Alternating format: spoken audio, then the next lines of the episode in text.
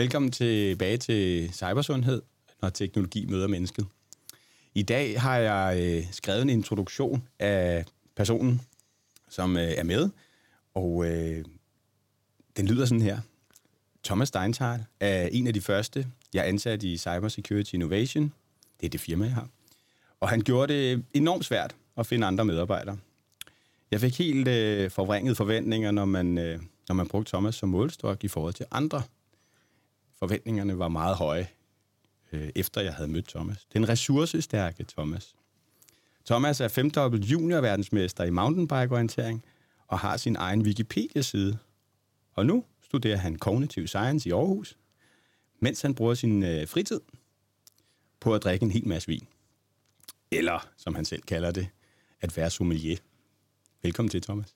Tusind tak for de fine ord. Jamen, øh, som vi lige startede med at snakke om, inden vi gik i gang, så plejer det at være sådan lidt mere flydende øh, og ustruktureret. Nu kom der struktur på. Ja. Nu fik vi en introduktion af Thomas Steinthal.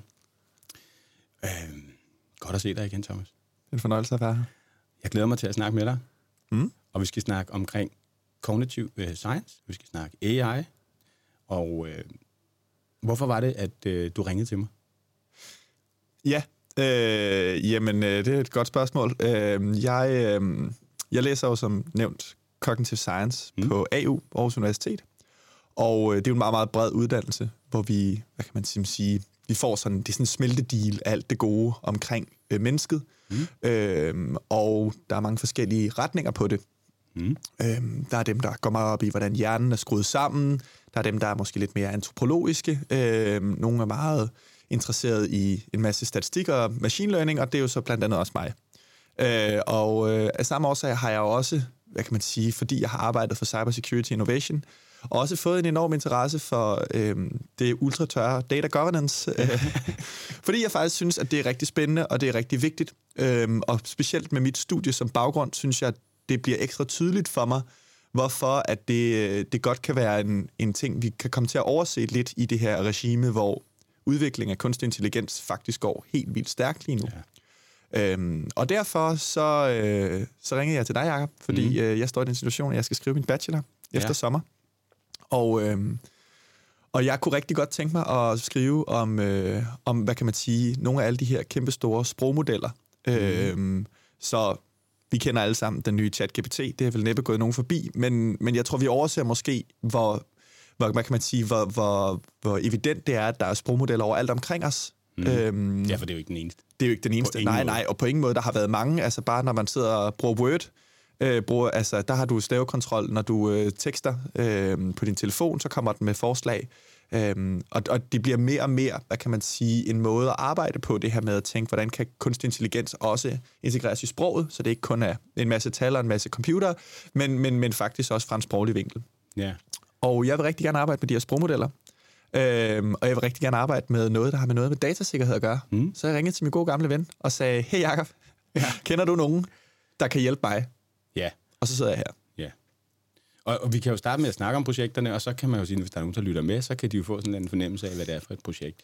Men hvad, hvad kan man ellers få ud af at lytte med i dag? Altså, når man øh, tænker på det, du lige sagde, så sagde du, at det har noget at gøre med mennesket, det kunne være noget med antropologi, og så kunne det være noget med selve teknikken bag, groft sagt. Og der siger du, der, der er du nok ned ad den teknologiske vej, og du er nok ned ad den vej, der også handler om at passe på, altså at govern ting. Det vil sige passe på, altså når jeg tænker govern, så tænker jeg jo faktisk, at man skal passe på mennesket. Øhm, så der kan måske også godt være en sammenhæng mellem det, du siger med, at man kigger på mennesket, og så passe på mennesket i de her modeller. Og øh, et af de projekter, vi, eller du snakkede om, øh, hvis vi skal starte op der, jamen, øh, der snakkede vi jo også lidt om, at når du siger governance, er det så, at man skal holde øje med, hvordan modellen virker, eller hvordan skal vi holde øje med, hvordan modellen påvirker mennesker, hvis vi skal, hvis vi skal starte der? Øh, er, det, er det systemet, vi skal gå ind og kigge på, og hvordan det virker, og forstå det system? Altså, jeg synes jo umiddelbart, at vi skal arbejde af alle sider ja. øh, med, med at hvad kan man sige, tænke os om i forhold til, hvordan vi bruger sprogmodeller. Ja. Øhm, nu er jeg ved at uddanne mig til Cognitive Scientist, øh, og selvom jeg bliver kant IT, så må jeg jo være ærlig at sige, at der er folk øh, på andre universiteter i Danmark, som er bedre til det helt hardcore teknologiske. Ja. Altså præcis, hvordan øh, de her neurale netværk er opbygget, og hvad det er for nogle parametre. Man snakker om såkaldt explainable AI. Altså kan, kan vi gå ind og, og øh, kigge på computerkoden, om man vil, mm-hmm. øh, for ikke så tekniske lytter. Altså, det, der sker, når man har med, med de her sprogmodeller at gøre, er, at det bliver enormt diffust. Den finder nogle systemer, der gør det enormt svært at, at ligesom, øh, backtracke, øh, hvad er det egentlig, der sker i de her modeller. Mm. Og jeg tror jo i bund og grund på, at der er nok nogen, der skal sørge for det tekniske, mm. øhm, men jeg kunne rigtig godt tænke mig at arbejde med den mere menneskelige aspekt, fordi at øh, sprogmodeller øh, bliver en rigtig stor del af vores hverdag i fremtiden, og jeg tror, det bliver en kæmpe, kæmpe ressource og en kæmpe, kæmpe styrke. Men som vi også har set, så er de her sprogmodeller enormt overbevisende i deres måde at tale på. Man har fundet bøger, der er skrevet af ChatGPT. Øh, man har fundet ud af, at rigtig, rigtig mange forskellige små sproglige øh, intelligenser kan, hvad kan man sige, lave alle mulige ting, vi har været vant til selv at gøre. Ja. Og jeg synes, det er rigtig vigtigt, at vi på en eller anden måde tænker ind i en nudging-model, en eller anden form for, hvordan kan øh, mennesker blive bedre oplyst om, hvad er det for et redskab, de arbejder med. Mm. Altså, hvis, hvis lægen skal benytte sig af en sprogmodel, hvis revisoren skal benytte sig af en sprogmodel, så skal de have nogle redskaber, der gør, at de kan tolke mere grundigt på øh, det, det, hvad kan man sige, output, som sprogmodellen giver dem. Ja. Og det er det, der ligesom var grundlaget for min idé. Jeg kunne rigtig godt tænke mig at sige, jamen lad os prøve at tage en sprogmodel, en vilkårlig mm. sprogmodel, og så udvikle en eller anden proof of concept, en metode, der gør, at når den her sprogmodel, den spytter noget ud, jamen så har vi, så har vi hvad kan man sige, nogle guidelines til øh, forbrugeren. For eksempel, lad os sige, at øh, du, du skriver om et eller andet med, at du skal holde et klimaoplæg til en eller anden klimademonstration eller et eller andet, jamen så skal du også være opmærksom på, at den her sprogmodel, jeg arbejder med, den er udviklet af nogle tech-udviklere i Kalifornien, som er lidt venstreorienteret, egentlig går lidt op i det. Ja. Øhm, så det er måske meget relevant at tage højde for, at, at den person, jeg snakker med, ligesom når jeg snakker med Jakob, så ved jeg, at han har nogle værdier. Så har den her sprogmodel altså også nogle værdier. Ja. Øhm, og det synes jeg, man skal kunne oplyse om. Så tanken var helt, helt konkret bare at lave sådan, en lille, sådan nogle små bars, hvor der står, du skal være opmærksom på, at den her er 60% klimaskeptisk, eller den her den er trænet på, på, på større mængde data, der er konservative, eller har et kønsbias, eller... Ja, det ved man vel ikke i dag, vel? Fordi, øh, og det er det, jeg tænker på med inputtet til modellen. Mm. Altså det data-input, der er til den, fordi den giver dig jo et svar på baggrund af det, du har proppet ind i den. Sådan er det. Men hvor kommer det fra, ikke? Altså, der står jo ikke det der, jeg har taget det her, som jeg, jeg sad og tænkte på den anden dag, jamen hvorfor er det, der ikke er nogen øh, kildereferencer? Jamen det er vel fordi, at hvis du skal lave 4.000 ord, eller hvor meget den nu kan generere, så tager den jo 4.000 ord, for måske i, i princippet for 4.000 forskellige sites. Så det vil være helt umuligt at skulle lave kildereferencer til det. Men når du sidder og kigger på det, og du læser det, så vil du gerne vide, som du siger, okay, hvor har du det her fra? Og, ja. jeg vil, og det er umuligt. Altså, hvad er det, hvordan kan man... Men du vil gerne lave et redskab. Vi vil gerne lave et redskab, der kan hjælpe en til at lade os sige... Jeg vil ikke engang måske validere et, et, et lidt teknisk begreb, men i hvert fald forstå, hvor informationen kommer fra, og hvorfor den giver mig det svar, som den giver. Ja, og det er jo det, der er så svært ved explainable AI. Um, øhm, explainable AI. XAI. Ja. Øh, det er sådan en ja, ny strømning. Ja. Øh, hvad betyder det? Jamen det betyder, hvad kan man sige, fra den øh, tekniske vinkel, jeg har været så heldig at faktisk få lov at arbejde lidt med det også, øh, at fra, fra den tekniske vinkel arbejder man med, du arbejder med det, der hedder AI safety, og så ja. arbejder du med explainable AI. Ja. Og det er sådan ligesom to, to approaches. Øh, det ene approach er dem, der ligesom sætter sig, og så siger de, Øh, kunstig intelligens er enormt kompliceret, øh, det er helt umuligt at forstå, øh, og hvis ikke vi passer på, så falder de i de forkerte hænder, øh, en eller anden krigsgal russer, eller I don't ja. know, og lige pludselig bum, så eksploderer verden. Og derfor ja. så er vi nogle mega dygtige teknikere i Silicon Valley, der sætter os ned og koder og forstår, hvad der er, der foregår. Hmm. Øh, det er lidt den vinkel, jeg har på AI Safety. Og så har du Explainable AI, som er et felt, der arbejder synes jeg, i den anden retning, nemlig med at sige, okay, vi bruger alle sammen de her sprogmodeller. Der er nogen, der tager sig af og forsøger at løse de der åbenlyse problemer, mm. men vi er også nødt til at være åbne omkring, hvad er det, der sker? Hvorfor kan en Go-spillende øh, maskine øh, spille enormt, meget, eller enormt godt Go? Hvad, hvad, hvad er det, der foregår? Mm. Og hvordan skal vi benytte os af de her redskaber? Ja. Øhm, så på den ene side, så har man øh, en, en masse teknikere, der sidder og sørger for sikkerheden omkring det, men i virkeligheden explainable – altså forklare mig, hvad jeg kan bruge det til. Jeg måske også bruge det på, altså, man kan jo ikke bruge det til hvad som helst. Man skal finde ud af, at den kan jo alt. Altså, det er også den der mindblowing ting for mig, det er det her med, at den kan alt. okay, hvordan skal vi så narrow det down til noget, vi så kan bruge til noget, som overhovedet skaber værdi for nogen? Ja, og, og det er jo... Åh, der, er meget, der er mange ting at sige. Ja. Øhm, og det er jo derfor, jeg faktisk synes, at lige præcis mit studie er rigtig relevant for det her.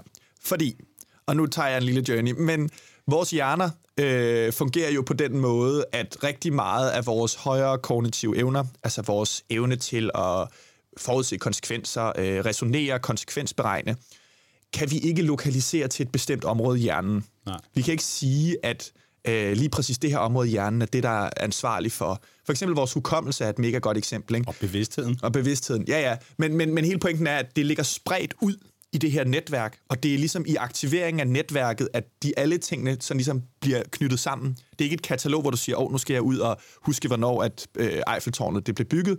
Øhm, det har du typisk knyttet op på alle mulige andre ting. Mm. Det vil også sige, at når man arbejder med altså explainable neuroscience, så, så sidder man med det her gap og siger, okay, vi kan godt se, at der er en masse neuroner, der skyder op i hjernen, mm. men vi kan faktisk ikke sige, at den her neuron er lige præcis ansvarlig for det her. Den her er lige præcis ansvarlig for det her. Mm. Det er ikke helt rigtigt. Det er der nogen, men, men, men vi, kan ikke, vi kan ikke sådan grund, altså vi kan ikke grunde det i noget teori, der giver mening. Nej. Det er lidt den samme approach, vi skal have til kunstig intelligens. Øhm, og sådan, hvad kan man sige, for at tage det sådan helt fra bunden, så man skal prøve at se kunstig intelligens og de her sprogmodeller som en ganske almindelig statistisk model, som den, man lavede i folkeskolen. Ja. Du går rundt, og så spørger du alle folk på skolen, hvad for en skostørrelse bruger du? Og så spørger du dem, og hvor høj er du? Mm. Og så tager du alt dit data, og så siger du, okay, jeg skal lave en lineær model, y er lige med AX, B, uh, A plus BX. Ja. Og så siger du, okay, hvis, hvis Jakob har den og den skostørrelse, så er han så også høj. Så får du sådan en, en hvad kan man sige, ja, en, en, en, en, en lineær streg. Det betyder, ja. hver gang du møder en ny person, og du spørger dem, hvad bruger du i skostørrelse, så kan du finde ud af, hvor højt de er. Cirka. Ja. Og det er jo lige præcis der, hvor vi har hele humlen, fordi sprogmodellerne er lidt samme tankegang. Det er meget mere kompliceret, det er skaleret op i mange flere parametre, men det er stadigvæk det samme. Ja. Du har indsamlet noget data. Det er klart, at vi kan ikke, vi kan ikke backtrack alt det data. Du spurgte, hvornår, hvor det, det, det her data kommer fra. Mm. Øh, vi ved, at rigtig meget af det kommer fra USA. Det er amerikansk. Ja. Øh, og som jeg lige forstår det, er det også sådan måske en lille smule... Altså, det er jo ikke noget, de bare giver ud, fordi det er jo også ligesom deres træningsredskab. Data er enormt mange, meget værd. Ja. Øhm, men så træner du den her statistiske model, og så mm. i, i stedet for at sige, okay, her er der en skudstørrelse, så siger den, her er der et spørgsmål. Jakob har skrevet mig og spurgt, hvad skal jeg snakke om i min næste podcast i cybersundhed? Mm. Og så går den ind og siger, nå, men øh, det er ligesom en skudstørrelse, den her højde, eller det her ord. Og på den måde, så har du gang i den her generering af ord, øhm, som er, det er, jo, det er jo bare en statistisk proces. Nu ved jeg, at I havde en inden og snakke om, at ChatGPT ikke er intelligent. Og ligesom at min model, der kan forudse højde, heller ikke er intelligent. Mm. Fordi det øjeblik, der dukker en op med kæmpe store sko og er ret lille, så, så rammer den jo helt ved siden af. Ikke? Men det er jo fordi, at den, den ligesom baserer det på det data, den har. Ja. Øhm, og det er lidt det samme, der sker med ChatGPT. Hvad kan man sige? Den går også ind og siger, okay, jeg har det her, det her, det her, hvad kan man sige, de her ord. Hvad er det mest sandsynlige svar, jeg kan generere på baggrund af det? Mm. Så i stedet for at forestille sig, at her er der tale om en intelligens, der, der ved alt muligt om dig, der forstår din måde at resonere på, så er der i bund og grund bare tale om en helt almindelig statistisk proces. Ja. Øhm, det er sådan den, den, den, hvad kan man sige, den, den nemme måde at forstå det på. Ja. Øhm, fordi det, der så sker, er også, at du har at gøre med de her såkaldte neurale netværk. Mm. Så den måde, du træner modellen på, er ikke, du kender ikke A plus BX her. Øh, det er en masse parametre, som computeren selv finder frem til. Altså, den leder efter de her mønstre, og så, hvad kan man sige, baglæns validerer den sig tilbage til, at det her, det er ligesom det, der giver bedst mening. Øh, fordi det er det, mit, mit data, det understøtter. Mm. Øhm, og det skal nok være med at komme på. Det er der rigtig mange problemer med at gøre det på den måde. Men, men det betyder også, at du har at gøre med et, et netværk, hvor lad os sige, at du har det ved jeg ikke, en masse inputs. Lad os bare for sjov sige, du, du, du har 3.000 inputs. Mm. Øhm, så i stedet for, at det er dit x, så har du bare 3.000 x'er. Ja. Øhm, og de x'er har ikke nødvendigvis noget at gøre med præcis, hvad det er, der står, hvad det er for nogle ord. Det er nogle parametre, som computeren har genereret. Og det Explainable AI rigtig godt kunne tænke sig, det er at finde ud af, de her 3.000 inputs, hvad er det, øh, det her input står for? Hvad mm. er det her input, det står for? Og nogle gange er det jo lykkedes en at finde frem til, øh, der er jo det her et lidt triste øh, eksempel med øh, Googles øh, billedgenerator, som øh, kan skrive generere små tekster til billeder. Ja. Øh, hvor der var en amerikansk kvinde, der havde lagt et billede op øh, sammen med hendes sorte veninde. Ja. Øh, og lige pludselig skriver den, der er en, en kvinde og en gorilla på billedet. Ja.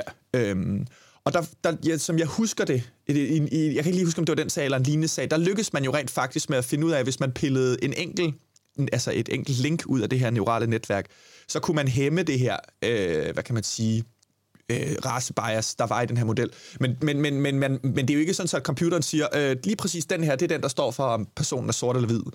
Øhm, fordi ligesom vores hjerner fungerer, så fungerer et neuralt netværk lidt på samme måde. Det er det, der gør det så svært, netop som du siger, der er ikke nogen kildehenvisninger. Nej. Der er ikke nogen, der har fundet på det her, før det er ren og skær statistik.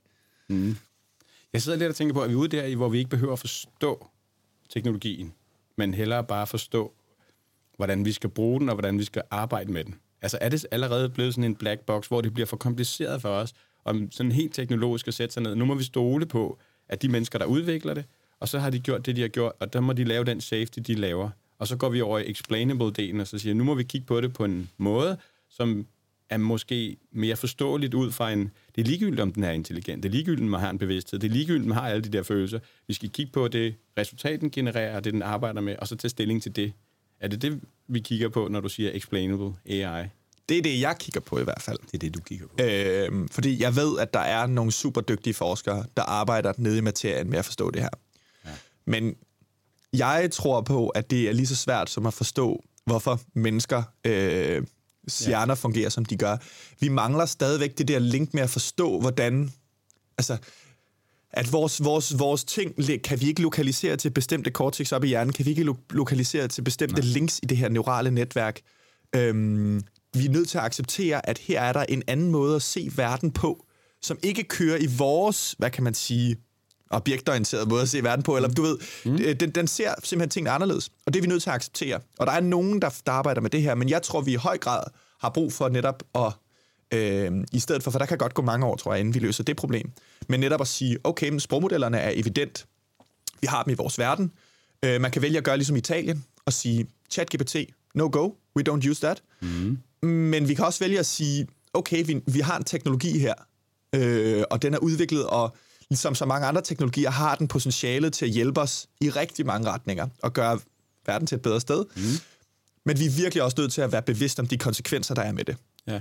Øh, og nu, jeg læste en virkelig sjov artikel i går mm. øh, i Weekendavisen, som handler om, hvad der er sket med det her spil Go, efter at den kunstig intelligens AlphaGo lammetævede øh, ham der verdensmesteren øh, Le Yong-ku, et eller andet fra Sydkorea. Ja. Øhm, og de siger jo, hvad kan man sige, det, altså, man, der er lavet en film om det, man skal næsten undre sig selv at se den, fordi jeg synes, det, det beskriver rigtig godt. Hedder? Den hedder Beating AlphaGo, eller sådan okay. Vi, vi finder ja. den, jeg kan finde den, og så kan vi lige linke til den. Okay. Øhm, men hvor de snakker om det her med, at da den her, hvad kan man sige, det har været, altså, okay, Go er det her spil, hvor ja. det er noget, du studerer i mange år, og man, man taler enormt meget om, at sådan, når du spiller med en anden, så kan du simpelthen, du kan, du kan se deres personlighed, fordi spillet er så komplekst på mange måder i det øjeblik, at der er den her computer, der kommer Hvad er ind... spillet går ud på? Go.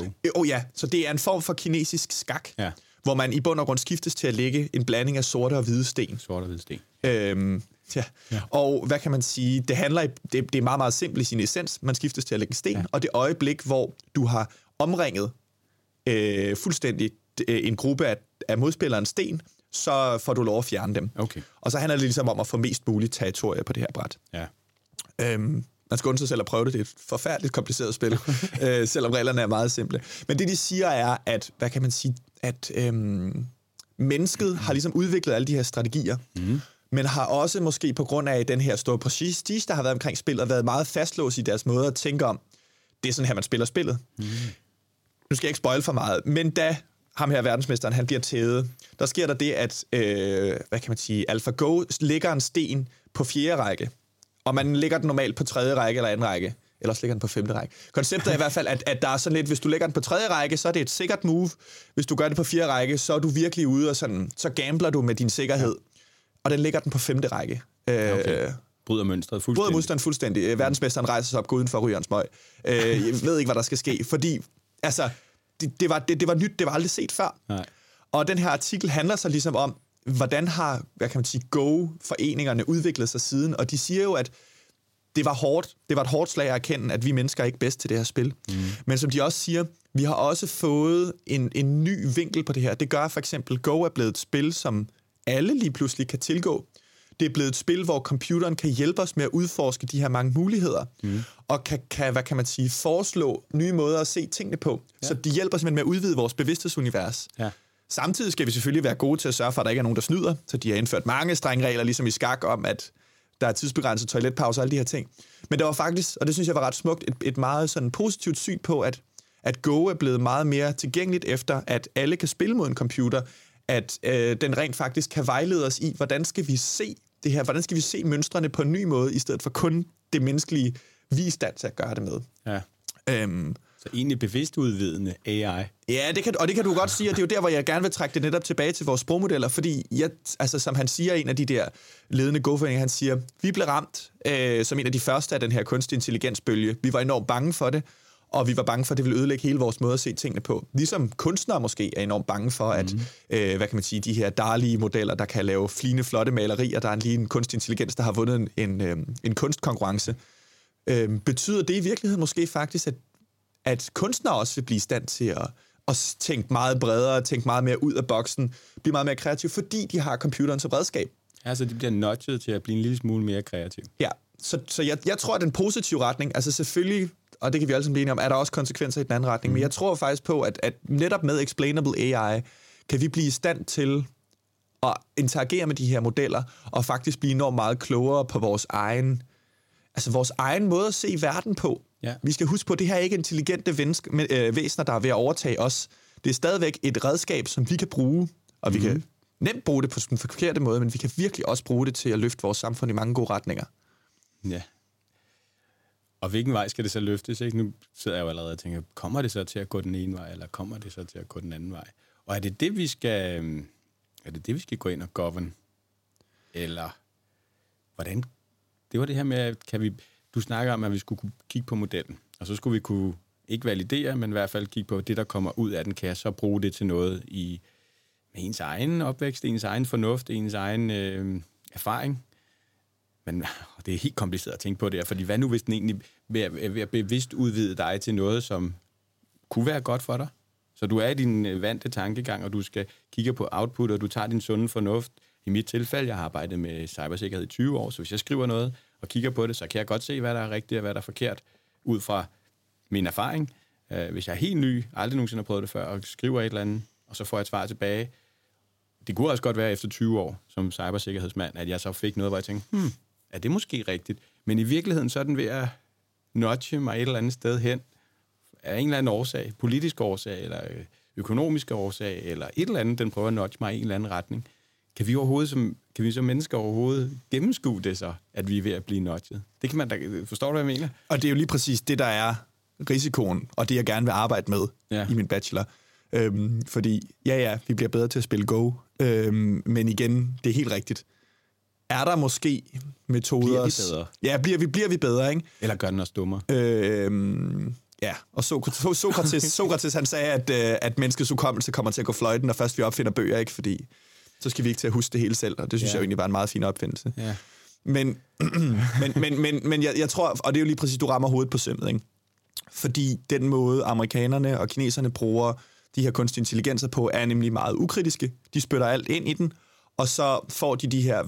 Altså, det jo ikke for sjov, at AlphaGo var så overlegen, fordi den havde jo bare alt data at lege med. Og Go er et meget, fra et kognitivt synspunkt, ret simpel måde at tænke på. Altså, der er nogle regler og nogle constraints i en eller anden grad, ikke? Men når vi arbejder med sprogmodeller, så begynder vi at pille ved hele vores kommunikative fundament. Altså, det sprog, vi kommunikerer med, det som, som jeg i bund og grund tror på, er meget årsagen til, at vi overhovedet eksisterer som høje kognitive væsener, det er, at vi, vi er i stand til at kommunikere tanker, vi er ja. i stand til at fortælle og snakke om ting, der ikke er til stede. Ja. Øhm, og vi, hvad, vi, vi er i stand til at planlægge noget sammen. Ja, vi, Vores ja, præcis. to hoveder finder på en ny idé, der gør, at vi har udviklet et eller andet. Ikke? Jo. Og det er jo vel også det, du mener med, at sproget og den måde, vi har kommunikeret på, har gjort os til det, vi er i dag. Ja. Fordi vi kunne nok ikke have nået det alene. Nej. Øhm. Og spørgsmålet er, som den der AI, den anden ende, er den, der skal hjælpe os videre nu. Ja. Er det den, vi skal sidde og snakke med, eller er det stadig også to og 10 andre og 20 andre? Kan den være med til at hjælpe os med med ved hjælp af sproget og altså, finde frem til noget nyt. Det er jeg ret overbevist om, den godt kan. Øhm, men for nu at komme tilbage til mit bachelorprojekt, ja. øhm, så tror jeg jo også på, at vi skal passe rigtig meget på med, hvordan vi bruger det her. Fordi, lad os bare komme med en simpel case og sige, øhm, okay, vi har en model i sundhedsvæsenet, og den mm. træner vi på, øh, hvad hedder det, alle journalerne. Så ja. læger skriver en masse journaler i alle mulige sådan uforståelige koder, Øhm, og hvis vi så kører en sprogmodel ned over dem, så siger vi, okay, kan du kigge efter mønstre i form af skizofreni, eller i form af depression, øh, risiko for kræft, forskellige ting. Og så kan vi jo faktisk rimelig nemt lave en model, der ved at våge påstå med ret stor sandsynlighed kan sige, du skal være opmærksom på, at her er der en forhøjet risiko for, at patienten udvikler kræft. Du skal være opmærksom på, at den her historik ligner andre patienter med skizofreni. Ja. Øhm, hvilket jo vil være en kæmpe gave til sundhedsvæsenet, men virkelig også en kæmpe risiko, fordi lad os forestille os, at forsikringsselskaber får adgang til ja. det her data, kan sige, okay, Jakob, du har virkelig stor risiko for at udvikle øh, skizofreni. Mm. Så skal vi nok hæve din forsikringspræmie væsentligt. Ja. Øhm, og der har vi jo i Europa valgt at tage the better safe than sorry. Altså vi vil sige, vi, vi vil simpelthen, indtil vi har forstået det fulde omfang af det her, så tør vi ikke, altså data må ikke på den måde bare bruges øh, ukritisk til at lave ting, der har meget sådan personlig... Øh, altså, det er, det er højklassificeret data. Mm. Øhm, og det synes jeg jo er et, et, et smukt tankegang, netop fordi det, jeg tror nemlig godt på, at vi kan løse det, og vi kan godt tænke i en retning, hvor vi kan holde styr på vores data. Vi ikke nødvendigvis skal ind og bruge personhenførbare data, for nødvendigvis at kunne udvikle den bedste sprogmodel. Det er lige lidt flere hurdles, vi skal hen over, men vi kan bygge et lag af sikkerhed på, der gør, at vi har rigtig meget respekt for, at her er der så stadig gør, at gøre med en, en statistisk model, vi ikke forstår til bunds. Og lige så vel som, at Googles enormt kloge, det her er en hvid kvinde og en gorilla, kan lave fejl, så kan sådan en sprogmodel, der skal diagnostisere patienter, også lave fejl. Ja. Og det er vi virkelig, virkelig nødt til at være bevidste om, at det er en stor risiko. Ja. Øh, og derfor kan vi ikke bare ukritisk benytte os af alt personhenførbare data, fordi vi netop så åbner et bias for bare at stole blindt på en sprogmodel. Ja, altså vi skal lige vi skal over i den her governance-snak, øh, den anden del. Men lige for at gøre det færdigt, så sidder jeg lidt og har den her tanke om, at ChatGPT og sprogmodellerne og det, vi arbejder med, kan godt blive bekymret for, om man skal give, give det til alle. Hvis nu man tog øh, et godt eksempel, så er der en voksen og et barn. Der er jo forskel på, hvad vi ved og hvad vi ikke ved som voksne og som børn. Og der er forskel på, hvor let på virkelige vi er som voksne og, og som børn. Men lad os nu håbe på, at den her ChatGPT eller den her sprogmodel, den er god og den nudger os i den rigtige retning. Det vil være det, det er udgangspunktet, det er præmissen nu, når vi snakker videre, fordi det er det, vi skal gå efter. Øhm, men man kunne måske godt forestille sig, at man skulle være lidt påpasselig med, hvilke sprogmodeller man giver adgang til for hvilke børn, måske også hvilke algoritmer børn skal have adgang til. Det er en anden snak. Men i bund og grund, når du så går ind i lægeverdenen, så snakker vi jo også om, at der er forskel på at være en, øh, en erfaren læge og en nyuddannet læge. Så hvis du sidder som nyuddannet læge, og du skal bruge det her værktøj, så skal du måske også du, måske skal du have noget erfaring, måske skal du have noget viden, før du kan bruge, bruge det her resultat, den her statistik til noget, fordi du, som du siger, den kan jo komme med en sandsynlighed for, at der kunne godt være cancer her, der kunne godt være det og det og det. Og så kan man sige, hvis nu man så tager en beslutning på baggrund af det, og begynder at medicinere det, og det er en, en ung læge, der ikke har set mønstret før, eller ikke kender mennesker, ikke har det kliniske blik, som man har udviklet igennem 20-30 år som læge, laver en fejl, og det vil sige, så har du lige pludselig taget en beslutning på baggrund af en statistisk model, der regner noget ud, og du sidder med en uerfaren læge, som siger, det må være rigtigt, fordi den er, den er mere trænet end jeg og klogere end jeg. Men hvis du så tager den erfaren læge, altså, ja, kan ikke lade med at tænke på, kunne man sidde i en situation, hvor der er en læge, der sidder og siger, det her, det ved jeg er forkert. Men maskinen siger, jeg skal. Altså, nå, ja, men det var sådan Jamen, det tror jeg sagtens, det tror jeg sagtens, du kan sidde i den situation, men det er jo også det, der, det der var eksemplet med Go, ikke? At Ja. Folk sidder, de siger jo sådan, jamen, de stoler jo blindt på den maskine, fordi den er bare den bedste. Ja. Og der er ikke nogen stormestre, der udtaler sig længere om et træk, før de lige har konfereret det med computeren, fordi vi ved ikke, hvad det er, den kan, men den har ret. Det vil også være vanvittigt syret at finde øh, løsning på, øh, på cancer, uden at vide, hvorfor vi har fundet den. Altså, når man, ja, ja. man helt sådan, ja. du ved, vi forstår ikke, hvorfor Go gør, som den gør. Jeg tror også, at jeg har siddet og kigget omkring skak, det vil være mega uinteressant at se to AI spille skak, fordi vi forstår slet ikke spillet. Men der er en af dem, der er bedre end den anden og vinder. Og hvis vi på en eller anden måde kommer frem til et resultat, som vi ikke forstår, vi behøver ikke at forstå det underliggende. Mm-hmm. du ved, som ingeniør, ja, ikke ingeniør, men som du ved, den der root cause tænkende, hvordan hænger tingene sammen, ikke? Jo. Det må være helt mindblowing at finde opskriften til noget, man simpelthen ikke bare forstår, men det er rigtigt. Ja. Altså, og så må man jo så bare håbe på, at det er rigtigt. Men det er det, vi skal hen imod. Vi skal jo lave en løsning. Vi skal lave et projekt, der drejer sig om, at vi stoler på, at det, maskinen gør for os, den nudger os og hjælper os i den rigtige retning. Og så med baggrund i det, så skal vi tænke på øh, mennesker, og så skal vi tænke på de informationer, der er omkring mennesker. Og så skal vi sikre, at de ikke lander hos forsikringsselskaberne og bliver udnyttet. Og hvordan gør vi så det? Hvordan sikrer vi sådan en øh, model, hvis vi skal gå ned og snakke lidt data governance, vi skal snakke lidt beskyttelse af personinformation? Det var den anden del, vi skulle snakke om i projektet, ikke? Det er nemlig fuldstændig korrekt. Ja. Og øh, det er jo så her, hvor jeg alligevel må bukke mig og sige, jeg er stadigvæk kun ved at uddanne mig bachelor. Ja. Øhm, men jeg kunne rigtig godt tænke mig at forstå det her til bunds. Ja. Og det er derfor, at jeg tror jo i bund og grund på, at, at fordi sprogmodeller gør, som de gør, øh, fordi de tænker i den retning, de gør, så, så kan vi også godt tillade os at, øh, nu skal jeg sige, drille dataen. Altså vi kan, godt, vi kan godt overveje, om er der en mulighed for at, lad os sige, kryptere dataen i en mm. bestemt retning, og så kigge efter mønstre. Så kan computeren måske detektere en eller anden form for mønster, men vi kan ikke backtracke på den eller anden måde, kryptering fungerer på. Vi kan ikke backtracke, hvad er det egentlig, computeren har fundet. Mm. Øh, det er ikke så super explainable, kan man sige. Så gør vi det bare mere, mere, mere, mere øh, opaque, øhm, øh, ja, uigennemsigtigt. Ja. Men, men, men ja, der, der fanger du mig lidt på. Det er jo derfor, at jeg rigtig godt kunne tænke mig, at vi skal ud og arbejde med en konkret case. Mm. Øhm, vi skal ud og se, okay, øhm, uddannelsessektoren, øh, undervisningssektoren, øh, eller forskellige teknologiske udviklingssektorer, øh, sidder de med et meget konkret problemstilling omkring den her benyttelse af sprogmodeller. Hvad er det for noget data, de er tilgængeligt? Og hvordan kan vi på en eller anden måde sørge for, at, at det her data det bliver benyttet på en måde, hvor det ikke...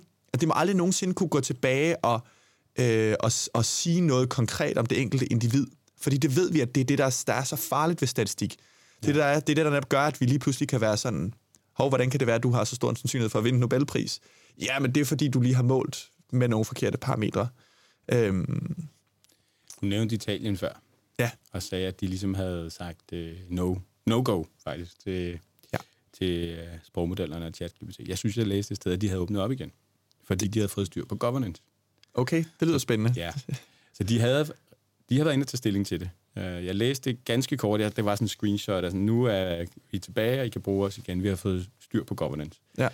Og det er jo det, vi gerne vil. Vi vil gerne sikre os, at de her modeller, når det er, vi arbejder med dem, og der er masser af cases af det, at de ikke øh, at de efterlever eksempelvis GDPR. Ja. Og det kan man sige, det er jo sådan helt håndgribeligt, at den, den må ikke kunne...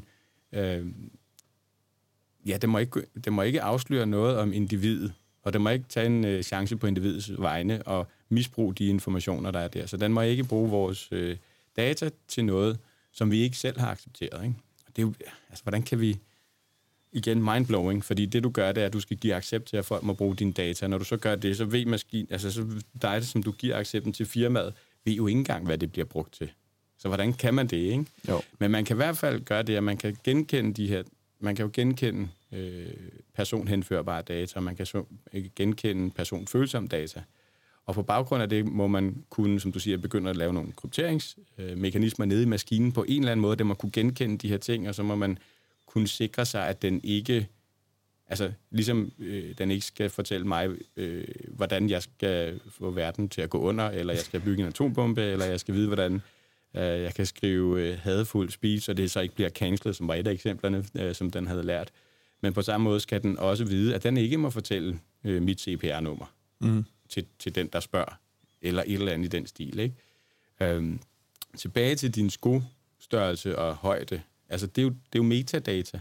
Så alle de der informationer, man får, er jo også, at øh, X har de her symptomer, derfor har X måske det her. Og Det er jo godt nok personfølsom data, at man har de her symptomer, man har den her sygdom, og man har alt det her data. Men det at tage en beslutning øh, på baggrund af, af de informationer, øh, uden at have det personhenførbare og relateret til person, og anbefalingen til, hvad du så skal gøre, det kan du godt gøre.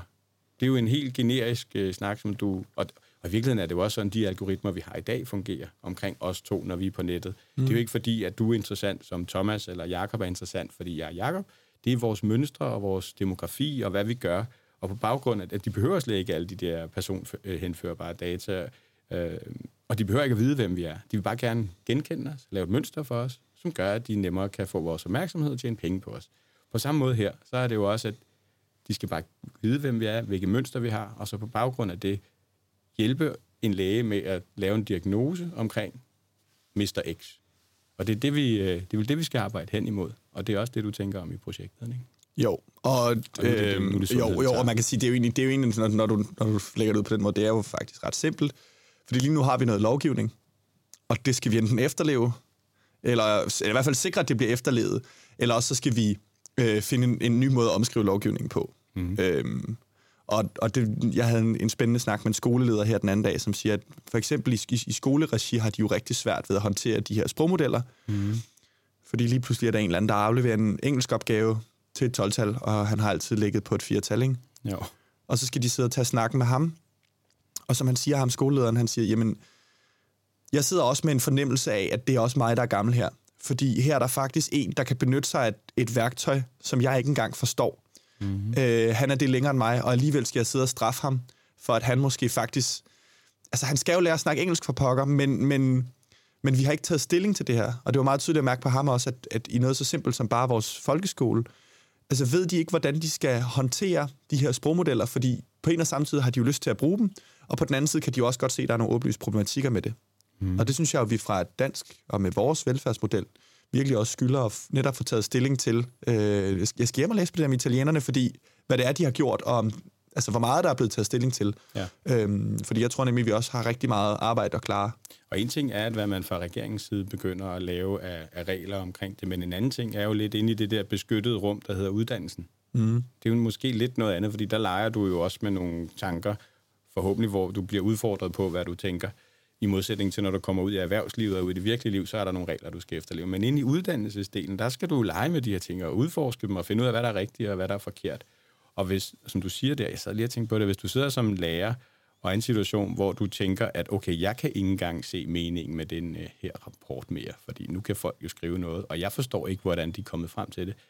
Og så sidder jeg og tænker som barn og som ung, og da jeg gik i skole, hvor meningsløst det, jeg lærte, det var. Prøv så at forestille dig nu, når de sidder og tænker, okay, det kan godt være, du vil have, at jeg skal skrive den her rapport, jeg får den her til at give dig det.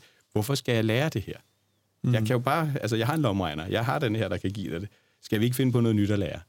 Ja. Altså der kan være sådan et, et tillidsskævvridning mellem elev og lærer, ikke? hvor eleverne bare sidder og tænker, hold kæft, altså det har de jo altid gjort. Vi har jo altid synes, at lærerne ja. er idioter. men, men nu bliver den bare, der bare endnu, endnu større, den der afstand der. Og hvad, hvad, hvad tyrer man til som ung, når man sidder der i en, i en uddannelsessituation, og man har en masse værktøjer, og lærerne aner ikke, hvad de skal gøre ved det? Sidder man og mister fuldstændig tilliden til systemet og tænker, okay, hvor ender det her? Er der ikke nogen, der kan hjælpe mig i en eller anden retning? Der var det måske lidt nemmere, at øh, da man havde en, en landmandsuddannelse, man skulle ud, og skulle man være landmand, skulle man lave nogle afgrøder. Nu aner vi ikke, hvis du går i gang med det her studie, altså dem, der starter op på det, de aner jo ikke, hvor den her verden den ender henne, og hvad de skal lære, og lærerne kan ikke lære dem det. Altså, det, er jo, det må være et øh, vildt kaos at være i. Jeg ved ikke, om, om der er nogle af de samme kaos-tanker i dit studie, altså... Jo, de kan altså, vel ikke vide alt det der lærer på nogen måde? Nej, altså, du, skal, altså, du skal også, altså, vi skal også huske, at altså, ChatGPT'en er god. Ja. Øh, og jeg vil våge påstå, at den kan godt skrive min 7. klasses engelsk opgave. Den kan ikke skrive mine papers. Den kan ikke skrive din bachelor. Nej. Øh, så, så intelligent synes jeg trods alt ikke, den er endnu, og det virker sådan... Altså, man lærer lidt at genkende nogle af den måde, den, den formulerer sig på. Det ligner jo lidt det, man skrev i, i 8. klasse, for bare at få flere ord ind, ikke? Jo.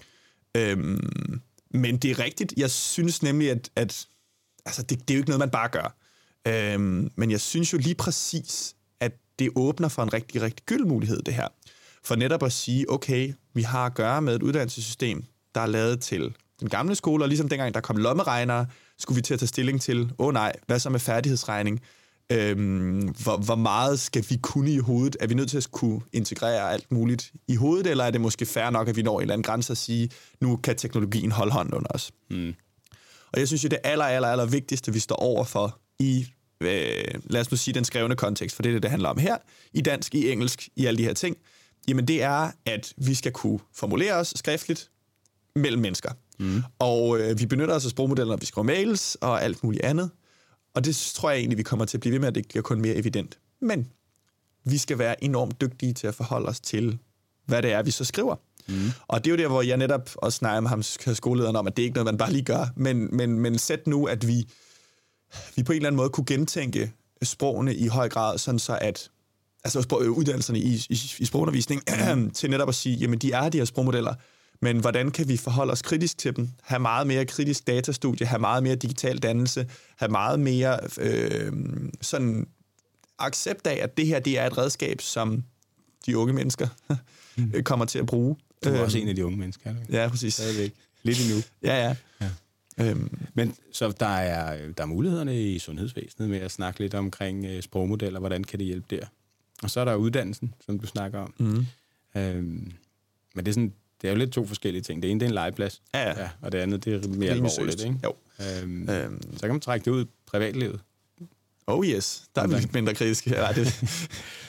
hvor, kunne man, øh, hvor kunne man tiltænke sådan en... Øh, altså, det bliver jo tiltænkt alle, alle mulige steder. Der, hvor jeg er, der sidder man jo også nu og tænker, at vi skal ikke bare have en politik omkring, øh, hvordan vi bruger vores computer, i det sikkerhedsmæssigt. Øh, vi skal også have en øh, politik omkring, hvordan vi benytter de sociale medier, øh, TikTok og så videre. Men nu senest selvfølgelig også, jamen, hvordan skal vi håndtere de her sprogmodeller? Og hvordan skal vi arbejde med dem, og kan vi se mulighederne i dem? Det, der jeg tror, der er det store, store udfordring, det er, at du sidder med denne her virkelig dygtige statistiske øh, maskine, ikke? Og nu sidder du også med en virkelig dygtig statistisk maskine og sidder og tænker, hvad skal jeg lave mit projekt om? Og det er jo nærmest øh, indbegrebet, at der er alle muligheder i hele verden for at gøre de her ting. Der er legepladsen, der er det lidt mere alvorlige med, med sygehusvæsenet, og så kunne der være et eller andet sted ude i, i det private. Og hvad, hvorfor vil man bruge den der? Jeg sidder selv og vil svare og sige, fordi der er nogen, ja, der tjene nogle penge. Jeg skulle også til at sige, for at tjene flere penge. Ikke? ja, øhm, men, men, men det er jo en meget god pointe, fordi du, der, er du, der er du for alvor nødt til at tage stilling og sige, okay, lad os sige, at øh, det ved jeg ikke, vi arbejder i en bank. Øh, hvor meget må den her sprogmodel... Altså lad os sige, det kunne da være enormt fedt, hvis nogle af vores kommunikationsmedarbejdere og, hvad hedder de, øh, bank... Øh, rådgiverne, mm. bare kunne automatisere svarene. Så alle mails, der blev sendt per definition, var bare ChatGPT eller en eller anden sprogmodel for de første to-tre stykker. Ikke? Ja. Øh, og det betød, at vores bankrådgiver kunne bruge meget mere tid sammen med kunderne, bruge meget mere tid på at undersøge deres private økonomi bagved, og give dem nogle bedre råd, og det vil i sidste ende give mere tilfredse kunder, og det vil give flere penge. Ikke? Ja. Men hvor meget, hvor meget vil vi som, fordi så begynder det lige pludselig at handle om penge, hvor meget vil vi som, som lad os sige, vi to har en bank, jamen hvor meget tør, vi automatisere, hvor meget tør vi stole på, at okay, det kan godt være 95 procent af gangene, så vil den mail, der bliver sendt tilbage til øh, den pågældende, være helt fine, og det kører bare, og de vil være enormt tilfredse, fordi deres bankrådgiver virker til at have meget mere overskud og meget mere glad. Mm. Og de enkelte gange, hvor det går helt galt, der kan man hurtigt også se, hvordan det kan gå helt galt, fordi lige så vel som den kommer med en forkert diagnose, kan den også komme med nogle helt håbløse råd, og den, vi begynder også at lege med nogle etiske principper for, ja. hvornår skal vi også disclaime over for kunden, at her er der altså at gøre med, du, du snakker ikke med en rigtig bankmedarbejder, du snakker med en, der er meget klogere, men, men du har ikke lige det menneskelige aspekt med i det. Nej, men så, så, så, så det er jo rigtig imagepræget, det er jo rigtig pengepræget, og jeg kan da se, at nu er det her meget kapitalistisk set, men du kan jo også bare, så sådan noget som, du ved hjælpeapparater til handicappet, øh, eller øh, forskellige, altså... Øh, det kunne være høreapparater. Det kunne være høreapparater. Øh, hvad kan man sige? det er jo også rimelig, rimelig sådan, synes jeg, fra et etisk synspunkt ret vigtigt, at man som virksomhed tager stilling til, hvor meget vil vi benytte os af... Øh, altså, hvor meget vil vi benytte os af de her sprogmodeller, hvis vores høreapparater skal kunne genkende talemønstre? Øh, hvornår, hvornår kan vi risikere, at der, der sker en fejl, og, og kan vi stå inden for det, ikke? Jo. Er sjovt, vi snakker om sådan nogle samfundskritiske steder lige nu, ikke? Altså, høre, høreapparater, det er FDA, der skal være noget. Det er det samme med Novo og alle de her der, der udvikler medicin, der skal også være, det vil også være forfærdeligt. Den fandt på en eller anden smart måde at udvikle noget medicin på. Der virker skide godt. øh, der i hvert fald gør, at øh, firmaet tjener penge, ja. men ikke tænker på, at mennesket også skal blive rask, mm. men egentlig bare udvikler et eller andet. Nej, det, det, bliver, det bliver helt... Nå, men det er den ene ting af det, ikke? Og så er der skolerne stadigvæk, og så er der, øh, som også er vigtigt, det er jo vores fremtid, ikke? Og så er der det her med lægerne. Men helt ude i det normale samfund, altså helt ude i noget ikke samfundskritisk, som øh, TikTok og Facebook og alle de der ting, der, uf, der fri leg. Altså, der kan man bruge dem, som man har lyst til. I virkeligheden så aner man ikke, hvad det er, man snakker med en anden. Der er nok nogle chatbots derude, der fungerer fuldstændig automatisk. Ikke? Der er jo ingenting. Der, der er det bare fri leg på, hvad folk de nu siger. Der er ingen... Vi har brug for en personlig Turing-test af det, vi læser, når vi kigger på en chat GPT. Ja, ikke? Vi har brug for et eller andet sanity-check, som går ud over vores egen forstand. Hvordan ja. kan vi... Hvordan, altså, det er jo også det, det kunne vi også snakke lidt om. For det der, er det ikke også lidt det med at gå tilbage og sige, jamen, kan jeg stole på det resultat, jeg får? Kan jeg, skal jeg disclaime først og fremmest, bør der være noget omkring, at øh, vi sætter noget governance op, der siger, at når det er, jeg får det her svar, når jeg sender det her svar, og jeg har genereret det ved en chat-GPT, så skal jeg skrive det. At det er det, der har skabt det, ikke? Jo. Hvis du ikke modtager en mail i den anden ende, hvor det er, at det er signet, altså digital signing, kunne man ligefrem sige, ikke? Den her, den er signeret og bekræftet, at det kommer fra et menneske, eller den kommer fra den og den øh, sprogmodel. Hvis du ikke modtager det, så skulle det den anden ende sidde og sige, okay, jeg bliver lige nødt til at trykke på en knap, der går ind og validerer det, og så kigge på den. Okay, den er genereret af det, ikke? Altså, er, er, er det sådan nogle... Øh, altså, det er jo sådan noget, vi skal måske ned af. En personlig Turing-model til at tjekke alle de der... Det bliver også vanvittigt, ikke? Nå, men nej, men det, du, du, du, du, rammer jo det der, jeg startede med, med at nævne. Altså, der er jo ingen, der er ingen tvivl om, at Turing-testen er outdated, fordi de kan sagtens passere en Turing-test. Ja. Øhm, men, men, men det er jo rigtigt, at, at netop, lad os sige, den, den, du disclaimer her, der taler om en sprogmodel. Hvad for en sprogmodel er der taler om? Og hvad for en bias har den her sprogmodel, ikke? Jo. Og så, hvad, hvad du skriver med den, og hvad du bruger den til, øhm, det kan vi desværre ikke gå ind og, og, og, og lovgive om. Altså, der findes, øhm, det, det, det her det bliver sagt uden for citat, der findes jo en, der kan skrive ansøgninger for dig, ikke? Så hvis du sidder i jobcenter og skal aflevere tre ansøgninger om ugen, så får du bare ChatGPT. Nej, nej, eller det den her, viser også, hvor, hvor ligegyldigt det er med de der jobansøgninger. Ja, ja, men, nå, men, men det er Så jo burde også... du i den anden ende have en computer, der svarede. Ja, ja. Nå, den kommer fra en chat, værsgo, afslag. ja. Øhm, Så det er jo- vi med ikke at snakke sammen mere. Ja, det er jo det, ikke? Jo. Øhm, ja, så, så jeg, altså... åh, Og det er også svært, ikke? Fordi vi begynder at arbejde med de her sådan, hvordan, hvordan kan vi lovgive om det her? Skal vi lovgive om det her? Fordi vi er bare lidt på hælene lige nu, ikke? Jo. Og det er også derfor, jeg synes, at vi skal, vi, skal, vi, skal have, vi skal have oplyst befolkningen. Vi skal ja. have oplyst den brede masse. Ja. Fordi i stedet for, at vi skal til at regulere, vi skal til at, altså, og, og, og lægge en masse ned over at sige, du skal være opmærksom på, at den er genereret af ChatGPT, du skal være opmærksom på dit eller dut, så synes jeg, det skal være meget simpelt egentlig, og, og bare være bevidst om, okay, nu arbejder med en sprogmodel, ikke? ligesom at det øjeblik, du fik gjort penge digitalt, så var det lidt svært at holde styr på, hvad var det nu lige, hvor mange penge har jeg på kontoen. Det er svært altid det der indtryk. Man skal prøve at have en punkt i hånden en gang imellem, rende rundt med kontanter. Det går op for en, hvor hurtigt de forsvinder, ikke? Men på den samme måde skal man også være opmærksom på, okay, før var jeg egentlig ret sådan gennemtænkt omkring, hvorfor skrev jeg, som jeg gjorde, hvad var det, hvordan kunne jeg udtrykke formaliteter, hvordan kunne jeg øh, i sproget, når jeg skrev en mail, udtrykke mig unikt. Ja. Øhm, Kære Thomas. ja, Eller hej Thomas. Ja, ja, ja, nå jo, men, men, men, men, men vi skal bare altså igen huske på, sådan, når du så får genereret den der tilbage, ikke, jamen, kan du stå inden for det? Altså, eller er du kritisk, ukritisk ligeglad? Og det tror jeg, mange vil være, men hvis der Det nu står nedenunder, at den her, den er rimelig konservativ, så kan vi i det mindste spille på nogle værdier og sige, "Nå, det er jeg i hvert fald ikke. Eller, øh, hov, jeg går egentlig rimelig meget ind for kvinderettigheder eller for ligestilling, og jeg arbejder med en sprogmodel, der faktisk har indikeret, eller jeg kan se, at den her, den, den, den har godt nok et meget syn på, at, at toplederen nok er en hvid mand, eller jeg ved det ikke. Mm. Øhm, det tror jeg kunne være en måde i hvert fald, hvor vi som forbrugere, uanset hvor meget vi interesserer os for sprogmodeller, uanset hvem vi er, ret let kan blive informeret om, lidt ligesom at der er økologi, og lidt ligesom der er alt muligt andet. Her, Nogle mærker. ja, ja, her skal, der, her skal du lige være opmærksom, eller her, her er der noget, du, kan, du bliver vejledt i. Ja. Øhm, Altså, jeg synes jo, at jeg er tilbage til det der med, og det er fordi, jeg tænker på det her med cybersundhed, og jeg tænker hele tiden på vores børn, der lever i den her cyberverden. Og jeg kan blive nervøs for, at de, de børn, der sidder og bruger de her værktøjer, på ingen måde har forståelse for det, og egentlig tager ting for gode varer, som ikke er gode varer, men er noget, der prøver at få en til at købe det næste et eller andet, eller tage en handling, som ikke er god for dem selv, eller et eller andet i den stil der, ikke? Jeg, man kan jo ikke have en, kan man have en chat GPT eller en sprogmodel i sin baglomme, som man lige kan gå op som, som barn og sige, jamen, det er dine personlige forældre, det er din øh, personlige, pas på mig, jeg er på nettet nu, den her, den skal hjælpe mig, nu ser jeg noget her, okay, hvad er det, jeg kigger på her? Det kunne, mm. det kunne være genialt at udvikle denne her lille bør, børnesikret. Øh, børne, ja, men en, en, en, en AI, der, der børnesikrer dine børn på nettet. ja. Der er den. Men der, ja, og det er en skidegod idé, men der skal du igen også huske, at, øhm, at det er jo ikke mange år siden, at så kunne man gå ind på et eller andet lummer chatforum, ikke? og lige pludselig så var der en eller anden stranger, der ville give en nogle penge for at gøre nogle dumme ting, eller et eller andet. Og det er jo der, den skal træde ind. Nå, her- ja, ja, men det er ja. det, jeg siger. Men altså, nu har du ChatGPT'en, der kan sige dumme ting, men der har altid eksisteret huller på nettet, Ja. hvor vi som, og jeg skulle til at sige, det er, jeg er i hvert fald kommet fint igennem, det det tror jeg også, Jasper er. Øhm, ja. Så det, det, er jo ikke, det er ikke, fordi det er helt nyt, men vi skal lige affinde os med, at her er der altså at gøre med et redskab, der ikke er intelligent, og vi ikke forstår det. Øhm, og derfor er der bare en... Altså, vi, vi, kan, vi kan bare Det er ikke mest det begribe der med, at vi ikke forstår det. Ikke? Ja, præcis, Vi forstår det i virkeligheden ikke. Her kan vi ikke sige, okay, der er en eller anden lummer øh, mand, der sidder et eller andet sted øh, i, et, i et hus. Og, og, fordi det kan vi alligevel relatere til på en eller anden måde. Det ved vi, hvad vi skal gøre ved. Det ved vi, hvordan vi skal ja. forholde os til. Øhm, og det, det tror jeg, vi på, på samme måde er nødt til sådan at få skabt sådan et billede af kunstig intelligens som noget, vi kan forholde os til, øhm, som samtidig har råd i virkeligheden. Øhm, men, men uden at forstå det ned i detaljen og i teknikken. Ja, præcis. Fordi det må vi lade eksperterne ja. håndtere.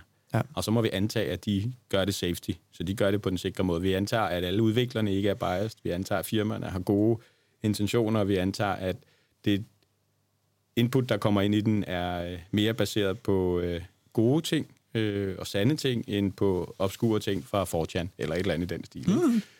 Og det kunne også være sjovt bare at lave en, en der to hele 4 og komme med svar dertil. Nå, Nå jo, ja, men altså... Men det, det, det, okay, vi sætter, vi sætter vores tillid til, at dem, der udvikler det, dem, der producerer det, og dem, der øh, bestemmer, hvilket input skal tage fra, har gode intentioner.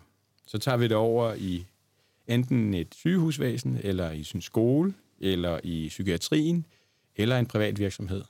Og så laver vi en... Skal vi lave en ny sprogmodel, eller skal vi lave en sprogmodel, der kontrollerer de andre sprogmodeller? Ja, det bliver sådan en helt idégenereringssession, det her. Øhm, Hvad er altså, bedst for vores sundhed? Jeg, jeg, altså, det vil jeg jo bare altså gentage igen. Sige, jeg, jeg, altså, der er nogen, der er dygtige til at sidde og rode med teknikken. Der er nogen, der kan generere sprogmodeller, og det er ret nemt at generere en sprogmodel. Det kan du lynhurtigt gøre. Øhm, der er et stykke vej til at generere en, der kan levere øh, rigtig fine øh, tekster skrevne.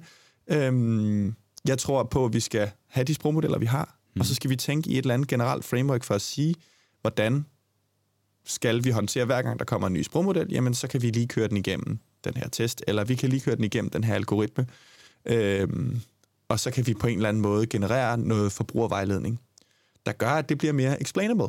Mm. Øhm, Forklar lidt for folk, der ikke forstår det. At, øhm, jamen, jamen, altså, at, at, hvad kan man sige at, at ligesom du har at gøre med, når du, når du sidder på nettet, at det ikke alle, der måske nødvendigvis forstår, øh, okay, hvorfor skal jeg bruge mit idé? Ikke? Hvorfor, hvorfor skal jeg øh, skrive mig op til alle de her ting? Hvorfor skal de have alt det her der data? Okay, men hvordan løser du det? Det gør du ved at gøre det så brugervenligt som muligt, og øh, store runde knapper, øh, klik her, klik her, klik her, og opbygge en eller anden form for tillid. Ja. Og jeg synes jo, det er det samme, vi skal gøre i form af de her sprogmodeller. Øh, det skal være meget tydeligt, at, at, at her er der et redskab, øh, det har sin det har sin... Øh, det har sine konsekvenser at bruge, det har sin egen personlighed, øhm, og, det, og det skal vi disclaime. Mm. Øhm. Ja, jeg tror det skulle blive svært at få firmaerne til at disclaime det, ikke? Nå, ja, ja, men ja. det er det, jeg siger. Derfor skal du vente om, og så skal du sige, det kunne være et plugin, du kan installere i din browser. Ja. Og så kan du, øh, hvad kan man sige, sige, okay, nu har den genereret det her. Bare lige være opmærksom på det her, ikke? Øhm, det tror jeg egentlig, der vil være... Så lidt ligesom antivirus-systemer, der i virkeligheden kan genkende en virus, så skal du have en eller anden form for, øh, ikke et antivirus-system, men et system, der, et, oh, det lyder også forkert at sige anti-chat-GPT, men, men en, en, der flagger, at det her, det er lavet af et eller andet. Nå, nej, nej, nej jeg, tænker, jeg tænker faktisk den anden vej rundt. Jeg tænker, når du som forbruger benytter dig af en sprogmodel, ja. så skal du være opmærksom på, at nu repræsenteres du for sprog, som øh, kan fortælle dig et eller andet. Altså, det, det, du skal vide, du arbejder med en sprogmodel. Fordi mm. jeg tror faktisk, ja, det, det kan være... præmis nummer et, ikke? Jo, det kan være ret svært at identificere, at der er nogen, der skriver til dig med en sprogmodel. Ja. Men hvis du ved, du arbejder med en sprogmodel, så kan det plukke ind, gå ind og sige, du skal være opmærksom på, det er det. Du skal være opmærksom på, at, at ja, altså en form for bias, en form for kvantificering af den pågældende sprogmodel, du sidder med. Og fordi det kommer, og det er jo det, der egentlig er det fede ved alle statistiske modeller, du kan jo gå ind og øh, proof-tjekke højde og skudstørrelse ved at sige, okay, nu, nu tager vi til Japan, og så repræsenterer vi den for modellen. Gælder den stadigvæk? Nu tager vi til månen og bruger den på rumvæsener. Gælder den stadigvæk? Det samme kan vi gøre med en sprogmodel. Vi kan jo på en eller anden måde sige, okay, nu prøver vi lige at køre noget andet data ind over, og så sige, okay, hvad, hvad får vi ud her?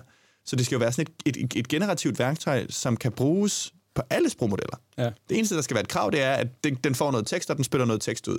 Det kan vi sige ret meget om, mm. hvis vi kører de rigtige test på det. Ja. Er det, så det er jo en avanceret Turing-modeltest. Ja, det kan du godt sige, som bygger rigtig meget på statistik. Og, og et, simpelt, øh, et simpelt spørgsmål er jo lidt, jamen snakker den dansk ordentligt, ikke? Altså, den er lavet i USA. De fleste af dem er lavet i USA, så hvis du begynder at bruge det danske sprog, hvordan reagerer den så på det? Det er den første test, man kan sige. Det, det kunne være meget simpelt. Mm. Og så sige, jamen, vi tager alt i hele verden i universet, så har vi en, der kan svare på det, så siger okay, fint nok. Øh, hvil, hvilket sprog virker den på? Test det af. Øh, måske spørge den om nogle politiske holdninger. Okay, så ved vi også det. Spørg lidt om... Øh, man kan måske også bare se det ud fra sproget i sig selv. Mm. Hvad det er for nogle ord, der bliver brugt. Hvor man tænker, okay, dem, der sidder bag ved det her, dem, der har lavet det her, jamen det indikerer et eller andet i forhold til... At der er bare forskel på, at man skriver kære Thomas og hej Thomas. I forhold til, hvem man er og hvem man kommunikerer. Så sådan en hel masse, måske bare 10 hurtige test til ChatGPT'en, der hjælper os som forbruger til at sige, okay, den er, den er genereret af det, og den har muligvis denne her bias. Det, ja, nej, jamen, det, jeg er meget enig. Der var en, øh, en smuk kronik i Weekendavisen her den anden dag om netop, at ja, der, er bare nogle, der er bare nogle andre normer, der gælder i, lad os sige sådan et land som Danmark, ikke? Jo. som ikke gælder i USA, hvor øhm, han, det, var, det her var faktisk meget sødt. Han havde skrevet og spurgt ChatGPT om nogle forskellige ting, som han havde observeret i det danske samfund.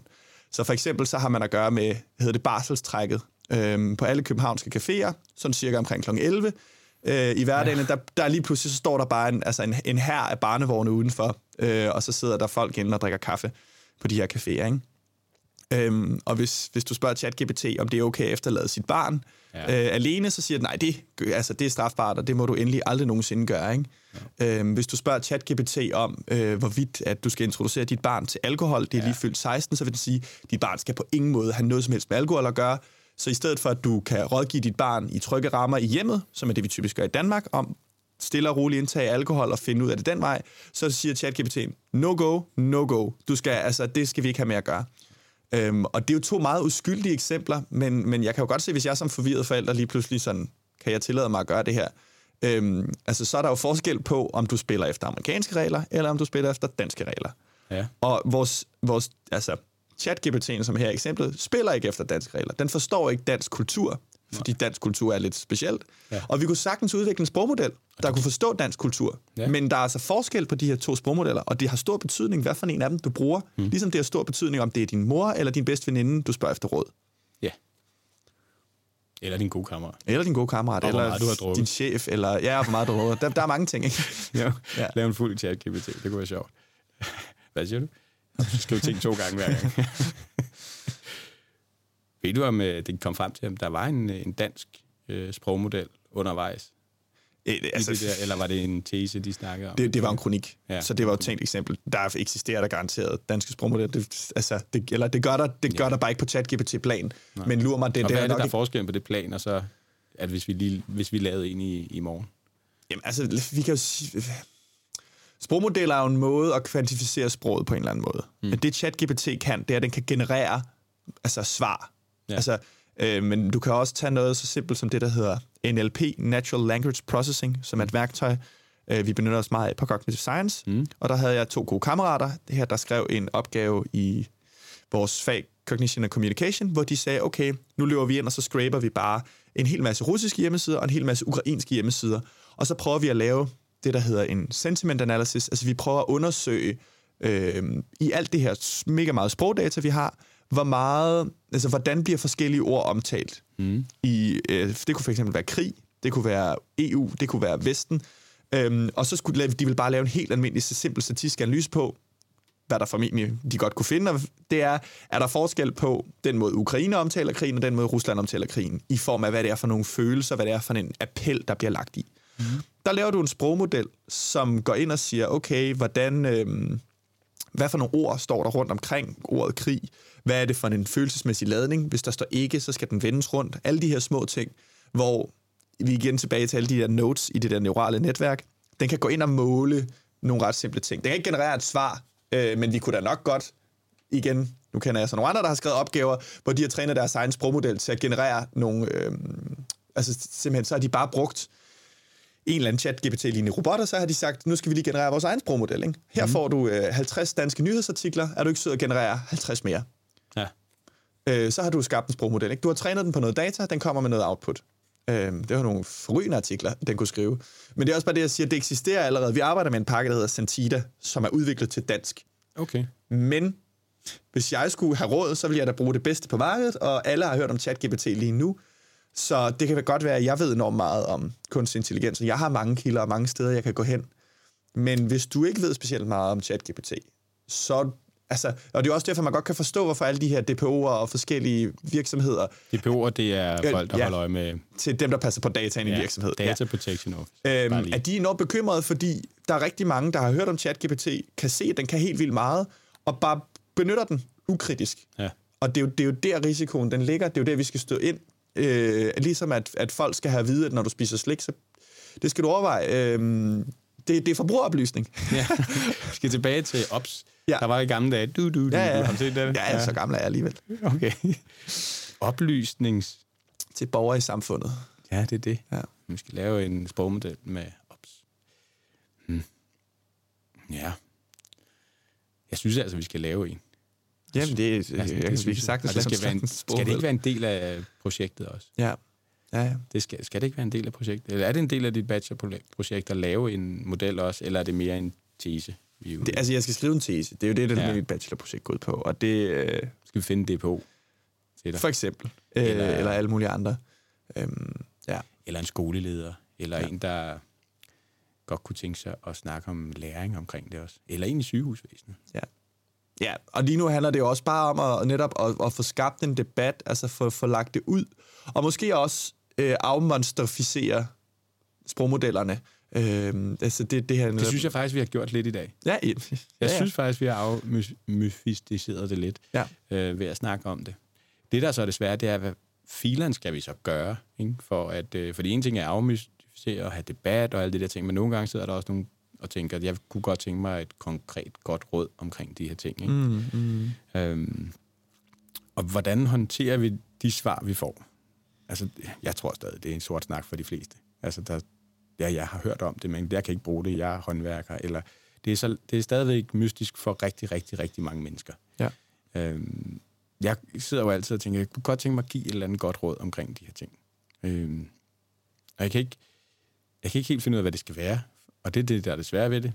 Øh, og vi kan heller ikke, det synes jeg også er det svære med det, her, det er, at vi kan ikke regulere øh, lige nu, fordi vi ved ikke, hvad vi skal regulere med og imod. Det er jo gerne noget med at regulere, det er noget, man gør efter, at tingene er gået galt. Øh, vi kan mange steder, vi har set noget, der er rent er gået galt, og hvorfor det gik galt med sprogmodeller. Har du, nu, har du, har du hørt noget, hvor det er, man tænker, okay, det her, det, det skal vi sørge for, at den ikke gør igen, men at vi, øh, det, det skal vi regulere omkring. Altså, der er mange, mange eksempler. Det er de fleste, jeg kan, er rimelig uskyldige. Øhm, og det er jo... Altså jo jo, du har jo, altså det, det, det går galt. Du har jo stadigvæk Google-biler, der kommer til at køre folk ned en gang imellem, og du har øh, en, en, hvad kan man sige, en, der skal genkende, hvad hedder det, øh, ansigter, som kan kalde, kalde sorte mennesker for gorillaer. Ja. Du har, øh, du har også en, jeg synes jeg var meget morsom, en, øh, en algoritme, de havde trænet til at kende forskel på hunde og ulve. Ja. Øh, og så havde de givet den et, et, et værst datasæt med, eller et stort datasæt med en masse ulve og en masse hunde, og så har den sagt, nu kan den, at den performet helt vildt godt. Øh, og så lige pludselig så sætter man den fri, og folk kan begynde at bruge den, og så finder vi at det fungerer virkelig, virkelig dårligt. Og det er jo så fordi, at det, ja. det den her model, den har fundet ud af, det er i stedet for at kigge efter, det er ret svært at kende forskel på en ulv og en hund, men det er super nemt at se, om der er sne i baggrunden eller ej. Ja. Øhm, og så længe der er sne i baggrunden, så er det formentlig en ulv. Ja. Øhm, der har du et andet eksempel. Det virker ikke så godt op i Norge, eller? Nej. Øhm, sted, koldt sted i Finland. Ja. Der er mange af de der små øh, fejl, vi skal fange. Jeg sad lige, øh, som øh, vi snakker om to ting også, som vi måske skulle komme ind på. Og det var, fordi vi, øh, vi nævnte Buddha, der stod lige derovre i hjørnet. Mm-hmm. Nu har vi været masse, omkring en masse, og vi er omkring dit projekt. Øh, det har været rigtig spændende at høre om, og vi skal finde ud af at lave et projekt sammen. Og jeg vil jo helst gå den vej, hvor vi sørger for, at vi i den her cyberverden øh, bliver en smule mere opmærksomme og bevidste og oplyste, så vi først og fremmest passer på os selv, men også passer på vores børn. Og så i den forbindelse, så nævnte du, at, øh, at du faktisk på studiet øh, omkring bevidsthed og opmærksomhed havde været igennem noget meditation og mindfulness ja. øh, træning. Og så sagde jeg, men hvordan hænger det sammen med dit studie? Og så sagde han, det gør det.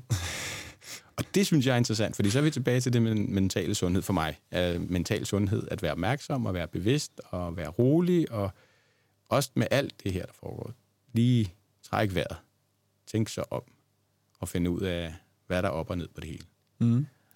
Hvordan altså, jeg, jeg, kan jo, jeg kan jo altså, der er jo en grund til, at jeg havde det, og det er jo fordi Cognitive Science af en eller anden mærkelig årsag er blevet baseret på Arts-fakultetet. Altså øh, blandt de allermest hardcore humanister.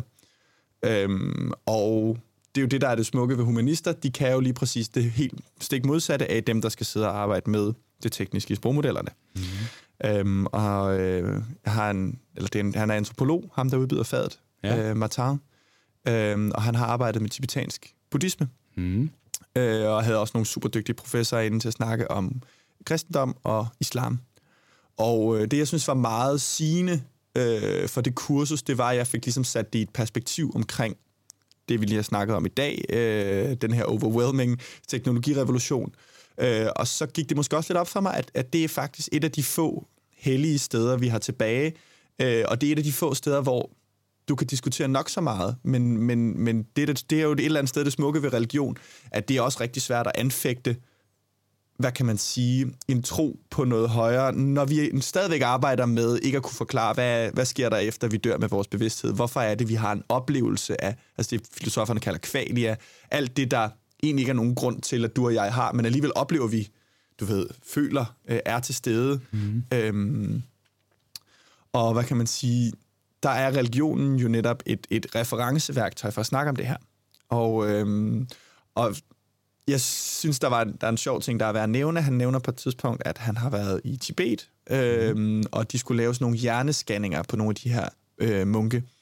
Og øh, der er det her fænomen, der hedder åh, tukdam, mm. øh, som der ikke er nogen i den videnskabelige verden, der kan forklare. Fordi det, der sker, er, at nogle af de her munke, der har siddet og mediteret hele deres liv, de øh, indtræder i det, der hedder et bevidst dødestadie. Så det vil sige, at når de dør, så sætter de sig til at meditere, og meditere så at sige ind i døden.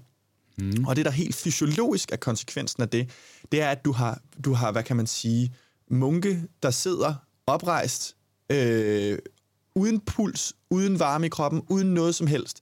Der er ingen blodflow, der er ingenting.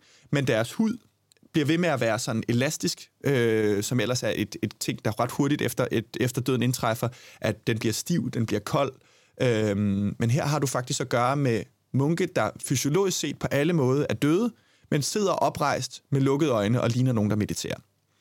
Øhm, og de vil rigtig gerne lave nogle undersøgelser på de her, hvad kan man sige, munke. Ja. Øhm, og det var selvfølgelig enormt svært, fordi det er anset som en enorm, hvad kan man sige, prestige at være dygtig nok til at ja. kunne sidde i det her tugdam. Det er typisk en uge, nogle, nogle gange to uger, at de her munke bliver siddende oprejst, efter de er døde, inden, inden ligesom at de falder sammen. Ikke? Jo. Øhm, Men altså, dør de? Det er jo det, og det er jo også det, det er jo det, så science siger, de dør. Ja. Øh, altså, videnskaben siger, der er lavet en dokumentar om det, uh, Between Worlds hedder den. Ja. Øhm, og, og altså, de er fysiologisk set døde. Øh, der er læger, der siger, jamen, altså alt vi kan måle på, alt vi kan se, det, de er ikke levende. Øhm, og vi kan ikke forklare, hvorfor. Men, men de rejser sig op og går? Nej, nej, nej, nej. Altså, de bliver bare siddende. Nå ja, men efterfølgende, de bliver vel ikke siddet for evigt? Nå, nej, nej. Altså, nej, nej, det er mere... Ja. Altså, når, der så er gået, når der så er gået en uges tid eller to, det, det, det er lidt forskelligt. Nogle gange går der et par timer, nogle gange går der et par dage, mm. nogle gange går der en hel uge, øhm, hvor de bare bliver siddende oprejst. Ja. Og så falder de ligesom sammen. Som, så, er man, så, så er de død for godt, eller hvad man vil, ikke? Og det der Jamen, så... Ja, det, det skal jeg lige forstå lidt. Ja. De sætter sig ned en uge, så sidder de og mediterer. Så ja. dør de, men efter de er færdige med den meditation og har opnået det her, er de så døde? Altså er de så for, døde for evigt? Så det er deres forberedelse til døden, de gør der? Ja. Okay. Så det er, jo, det er jo den der forståelse af, og nu skal jeg passe på, hvad meget jeg går ind i, fordi så forstår jeg det heller ikke helt bedre, men, nej, men det er jo... bare altså, for at forstå, om de rent faktisk rejste op og gik videre, og Nå, så nej, nej, nej, nej. levede videre på et andet tidspunkt, at det var noget, man opnåede en tilstand, og så efter man har opnået den tilstand, så kunne man så igen komme tilbage til livet og eksistere. Men det er noget, man gør lige inden man dør. Det er noget, du gør, ja, altså, det er, jo, det er jo i hvert fald det, det ypperste mål, man kan opnå. Det er også et mærkeligt tidspunkt at få sat uh, ting på hjernen, ikke? Jo, altså, jo, det vil være sådan lidt, okay, jeg ved, jeg skal dø om en uge. Gider nu har jeg levet 90, 95 år, ikke? Ja. øhm, så du bare en maskine til at undersøge. Ja, og, altså det, jeg tror ikke, de fik ikke lov at sætte ting på, Nej. men de fik jo lov at sådan screene og fik lov at altså, køre med, med varmekameraer og sådan nogle ting. Ja. Øh, jeg tror også, de fik lov at tage en enkelt blodprøve eller sådan nogle ting. Ja. Øhm, men som han også sagde en gang imellem, så blev de jo også ringet op og var sådan, skynd jer kom, skynd jer kom, vores stormester går i tugdam, ikke? Og så kom de op, og så var der et, et lig, der allerede var ved at gå i forrådelse, ikke? Ja. Hvor de var sådan, jo, jo, jo, jo, han sidder op, og de er sådan, ej. øh, det er vist ikke helt tuk der. Men, men, men, og, det var, og det er nemlig her, det bliver lidt spændende. Ja. Fordi som han sagde, han blev udfordret enormt meget på, at de kunne ikke komme, hvis der står nogen og siger, de er i Tugdam, deres sjæl lever, og Martin kigger på ham og siger, ja, de, de er ved at gå i forrådelse. Alt fysiologisk set siger mig, at der er ikke noget til stede her. Men som han sagde, vi er oppe imod et framework, vi faktisk ikke kan forklare. Så for eksempel, når de skulle lave meditations, altså de fik lov at lave EEG, mm. øh, altså sådan en øh, hjernescanning, hvor du sætter en masse elektroder på hovedet, og så måler du, ligesom, hvad skyder hvornår. Ja. Øhm, og det fik de lov at lave på nogle munke, øhm, og de der munke, de var jo fladegrin over, at man skulle, have, en, altså, man skulle have noget på hovedet, mens man skulle sidde og meditere. Fordi de tror som udgangspunkt på, at der er en adskillelse af kroppen, kroppen og sindet. Ja. Og at, hvad kan man sige, sindet ikke nødvendigvis befinder sig oppe i knolden. Nå, så de slet ikke forstå, at de ville måle op i hovedet. Nej. Nej. Og som han også siger, siger, hvad er det, der gør, at jeg som forsker, fordi der er rigtig mange ting, vi i den her verden kan sige noget om, fordi vi ved, hvordan tingene fysiologisk hænger sammen. Men vi kan stadigvæk ikke forklare, hvorfor det, at du og jeg har en masse neuroner, der skyder rundt op i hovedet på os lige nu, øh, det, at jeg danner sætninger i hovedet og fortæller dem ud, det kan, vi, det kan vi godt forklare ud fra sådan et eller andet form for mekanisk synspunkt. Så skyder den, så skyder den, så skyder den, så skyder den.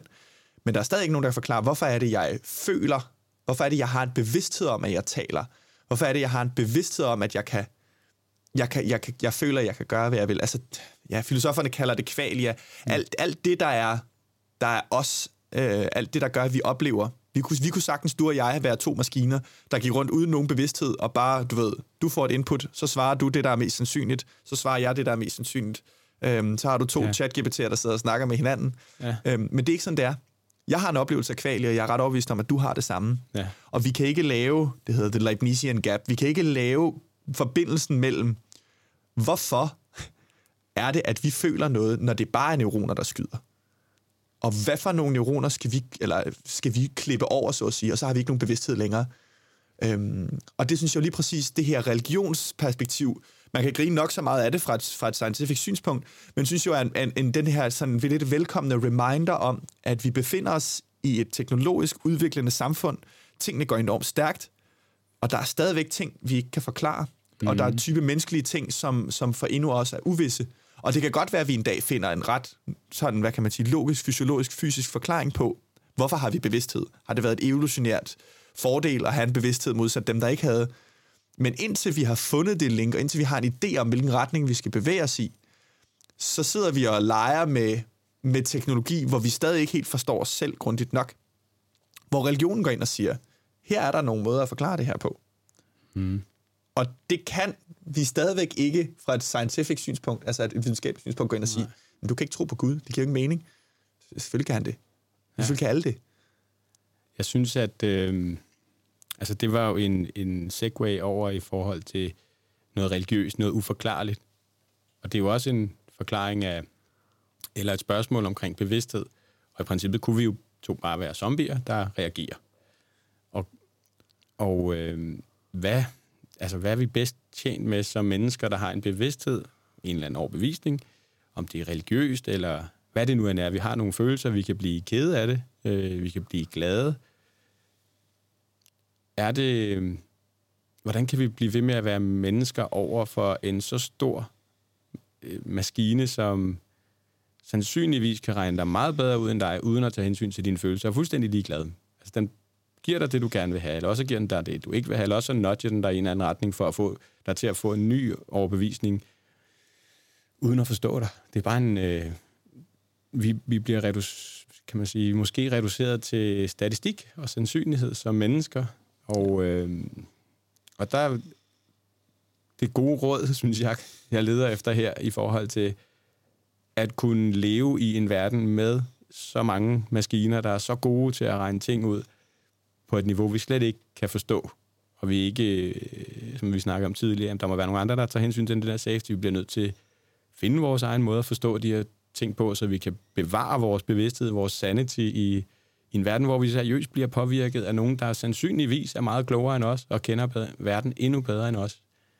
Og bevare roen der, og sætte sig ned måske og trække vejret og meditere.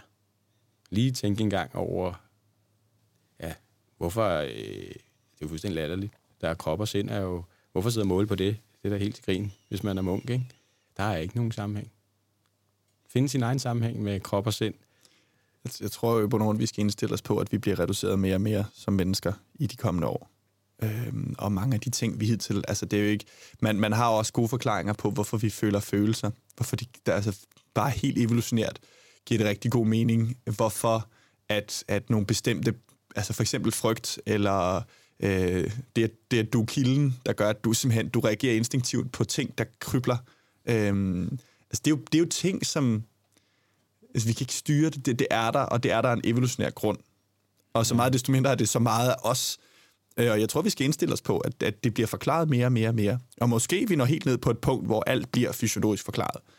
Men der vil jeg gerne tage tilbage til igen til, øh, til Go-spillet, øh, fordi at jeg synes, jeg, jeg synes, det var en virkelig sød artikel, fordi som han, som han sagde, at ja, vi bliver reduceret som Go-spillere, vi bliver reduceret i at tro på, at, at her er der en, en stormester, som har, altså, forstår alt i, i, i en fuldstændig vanvittig grad, og det der reality check, hvor bølgen skyllede ind over dem, de lige pludselig skulle acceptere, at de var ikke længere de største. De var ikke længere dem, der, dem, der, dem, der var skulle sige, in charge. Men samtidig fandt ud af, at det frigav enormt meget til spillet. Det frigav enormt meget til, at, at de kunne få lov at udforske meget mere lejende, fordi her var der en computer, der, der sådan set egentlig kunne regne ud for dem, hvad, regning, hvad retning, der gav bedst mening at gå i.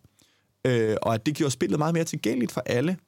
Øh, så jeg tror ikke, det er så skidt, som vi går og tror. Øhm, men, men det er rigtigt, det, det, det er virkelig, altså det er noget, der kræver rigtig meget omstilling. Og det kræver en forståelse af, at vi som mennesker skal hele tiden flytte, flytte os i form af, hvad, hvordan vi ser på os selv. Og at, at, øh, at der simpelthen bliver et tidspunkt, hvor det, der før var det, vi var gode til, ikke nødvendigvis er det længere. Du havde huskere tilbage i middelalderen, som skulle huske alle mulige ting. Øh, hvem var gift med hvem, og hvem var gift med, eller det var så før middelalderen, ikke? Så fandt, opfinder man skriftsproget, og så er det jo lige pludselig til at skrive ned i store bøger, og så tænker jeg, åh nej, hvad så? Kan vi så ikke huske noget mere, ikke? Du opfinder lommeregneren, åh nej, kan vi så ikke regne ting sammen ud længere? Du opfinder stavekontrollen, åh nej, hvad så med kommaet og semikolon? Så ved vi ikke, hvordan vi skal sætte det mere. Nej, har vi fået et meget ringere samfund af det? Det tror jeg sådan set ikke, vi har. Men det er da klart, at nogle gange kan jeg da godt blive lidt frustreret over, at, at at noget af det sprog, vi taler og skriver til hinanden, bliver så uintelligent, fordi det jo netop bare er blevet sådan lidt, når jeg har ingen grund til at sætte er der ingen grund til at sætte dit der dut. Men igen, hvorfor har vi også et behov for at bygge sådan en kæmpe, du ved, romantisk, romantisk ramme op om os selv? Altså, øh, jeg, jeg, tror, jeg, tror sådan, jeg tror helt ærligt på, at vi, vi er ved at bevæge os ind i den anden romantik. Altså en ny, ny, ny periode af romantikken, hvor vi kan gå pompøst klædt og, du ved, selvrealisere os selv på et helt ublut punkt, ja. øhm, hvor alt bliver romantisk, fordi vi har simpelthen kunstig intelligens til at tage sig af alt det, der ligger nedenunder, ikke? Jo. Øhm, åh, det, det håber jeg i hvert fald. Ja, men ja. Det er så fedt sagt. Lad os, lad os enten her ved at sige, at vi har fået nogle, noget kunstig intelligens, som kan hjælpe os med alt det, som zombier lige så godt kunne gøre. Ja. Og at vi så kan sætte os ned og være romantiske og spirituelle og nostalgiske, nostalgiske ja.